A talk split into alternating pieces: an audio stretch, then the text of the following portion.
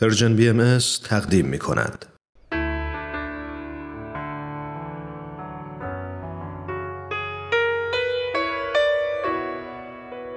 یادی از گذشته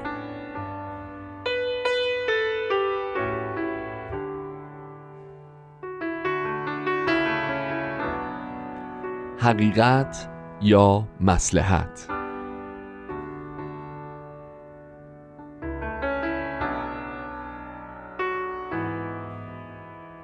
آقا شما جرأتشو داری تو روی طرف وایسی و حقیقتی رو بهش بگی که ممکنه به ضرر خودت تموم بشه؟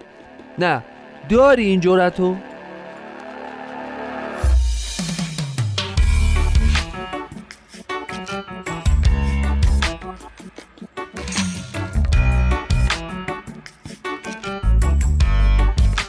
من توی یه شرکتی کار می‌کردم که مدیرعامل خیلی سختگیری داشت کلا دنبال نقطه ضعف بود و وای به روزی که می‌فهمید اشتباهی از یکی از کارمندا سر زده. اهل تذکر و توبیخ نبود. در عوض دست به اخراجش عالی بود. تو این وانفسایی که نمی‌شد به آسونی کار گیر ورد و همه دو دستی چسبیده بودیم به صندلیامون که نکنه دستشون بدیم برای گیر نیفتادن تو طوفان خشم آقای مدیر هر روز باید هزار جور ترفند و دوز و کلک سوار می‌کردیم. مثلا یه بار تو شرکت یه جلسه مهمی با کارفرما داشتیم که قرار بود بخشی از پروژه رو اون روز ارائه بدیم. با اینکه خیلی تلاش کرده بودیم اما پروژه به موقع آماده نشد و البته که هیچ کس جرأت گفتنش رو به رئیس نداشت.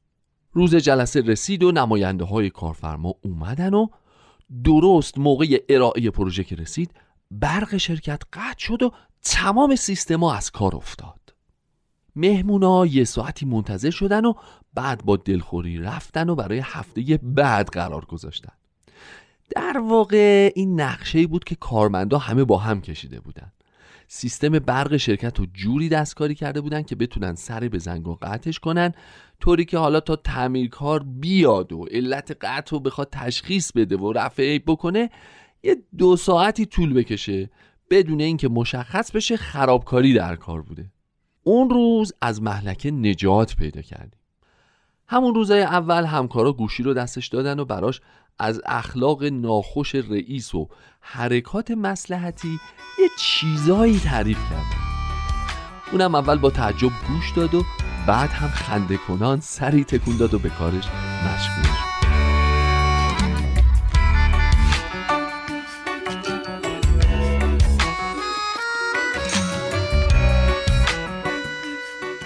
این کارمند جدید اخلاق خاصی داشت.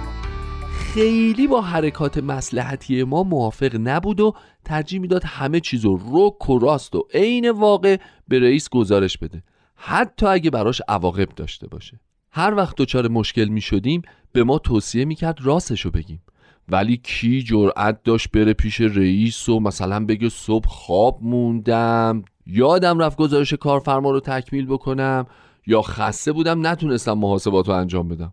ما جرأت گفتن این حرفا رو نداشتیم ولی اون داشت. یه روز متوجه شدیم یه اشتباهی تو محاسبات یکی از پروژه ها صورت گرفته بود که تقریبا حاصل یک ماه کار اخیر ما رو به کلی برباد داده. فوری شروع کردیم به نقشه کشیدن که چطور اصل قضیه رو از رئیس مخفی کنیم و یه بهانه دیگه بتراشیم که گردن ما نیفته یکی از بچه ها ویروس کامپیوتری رو پیشنهاد کرد که مثلا باعث شده فایل رو سیستم ها پاک بشه و حالا ما مجبوریم دوباره از اول محاسبات رو انجام بدیم و ادامه غذایا. تا بیایم اطراف و جوانبش رو بسنجیم و حرفامون رو با هم یکی کنیم یه دفعه کارمند جدید پا شد و رفت تو دفتر رئیس. محکم وایسا جلوی رئیس و عین ماجرا رو براش تعریف کرد.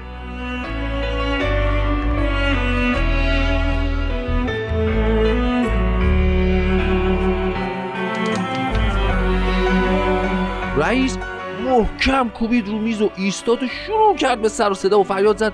همتون اخراجین. کارمند جدید یه کمی گوش کرد و بعد شروع کرد به صحبت که این عصبانیت شما مخصوصا اخراج کردن همه ما اصلا دردی رو نوا نمی‌کنه. خودتونم می‌دونید که خیلی بیشتر از حدی که باید کار بکنیم از ما توقع داریم. وقتی مجبور میشیم کار رو ببریم خونه همه مشکلات هم پیش میاد.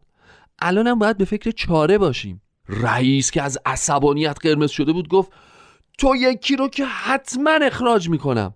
کارمند جدید گفت باشه اخراج کنید. البته من قرارداد دارم. اگه طبق اون میشه اخراجم بکنین من حرفی ندارم. فقط قبلش بیاین با هم یه همفکری بکنیم مشکل رو حل بکنیم. رئیس گفت تو می‌خوای راه حل به من نشون بدی؟ کارمند جدید با همون لحن آروم و محکمش گفت بله. من نظرم اینه که یه اضافه کاری و یه پاداش درست حسابی در نظر بگیرن و بچه ها دوباره فول تایم روی پروژه کار کنن تا بتونیم به موقع برسونیم. رئیس گفت اشتباه کردین پاداش هم می‌خواین. کارمند جدید گفت خب اگه با این موافق نیستین می‌تونین همه رو اخراج بکنین. که البته مستلزم پرداخت حقوقهای عقب افتاده و سنوات و عیدی و غیره و غیره است. بعد یه آگهی تو روزنامه بدین که تا استخدام نیروهای جدید و آشنا شدنشون با پروژه یه دو ماهی طول می‌کشه و تا بیان پروژه رو بشناسن و رو کار سوار بشن و پروژه رو کار بکنن و به اتمام برسوننش حدودا میشه سه ماه. دیگه جواب کارفرما هم با خودتون. اینو گفت و با همون قدم های محکم از دفتر رئیس اومد بیرون و در حالی که ما همه مات و مبهوت و شجاعتش شده بودیم نشست پشت میزش و شروع کرد به کار و بعد گفت چرا وایسادین؟ عجله کنید. باید وقت از دست رفته رو جبران کنید.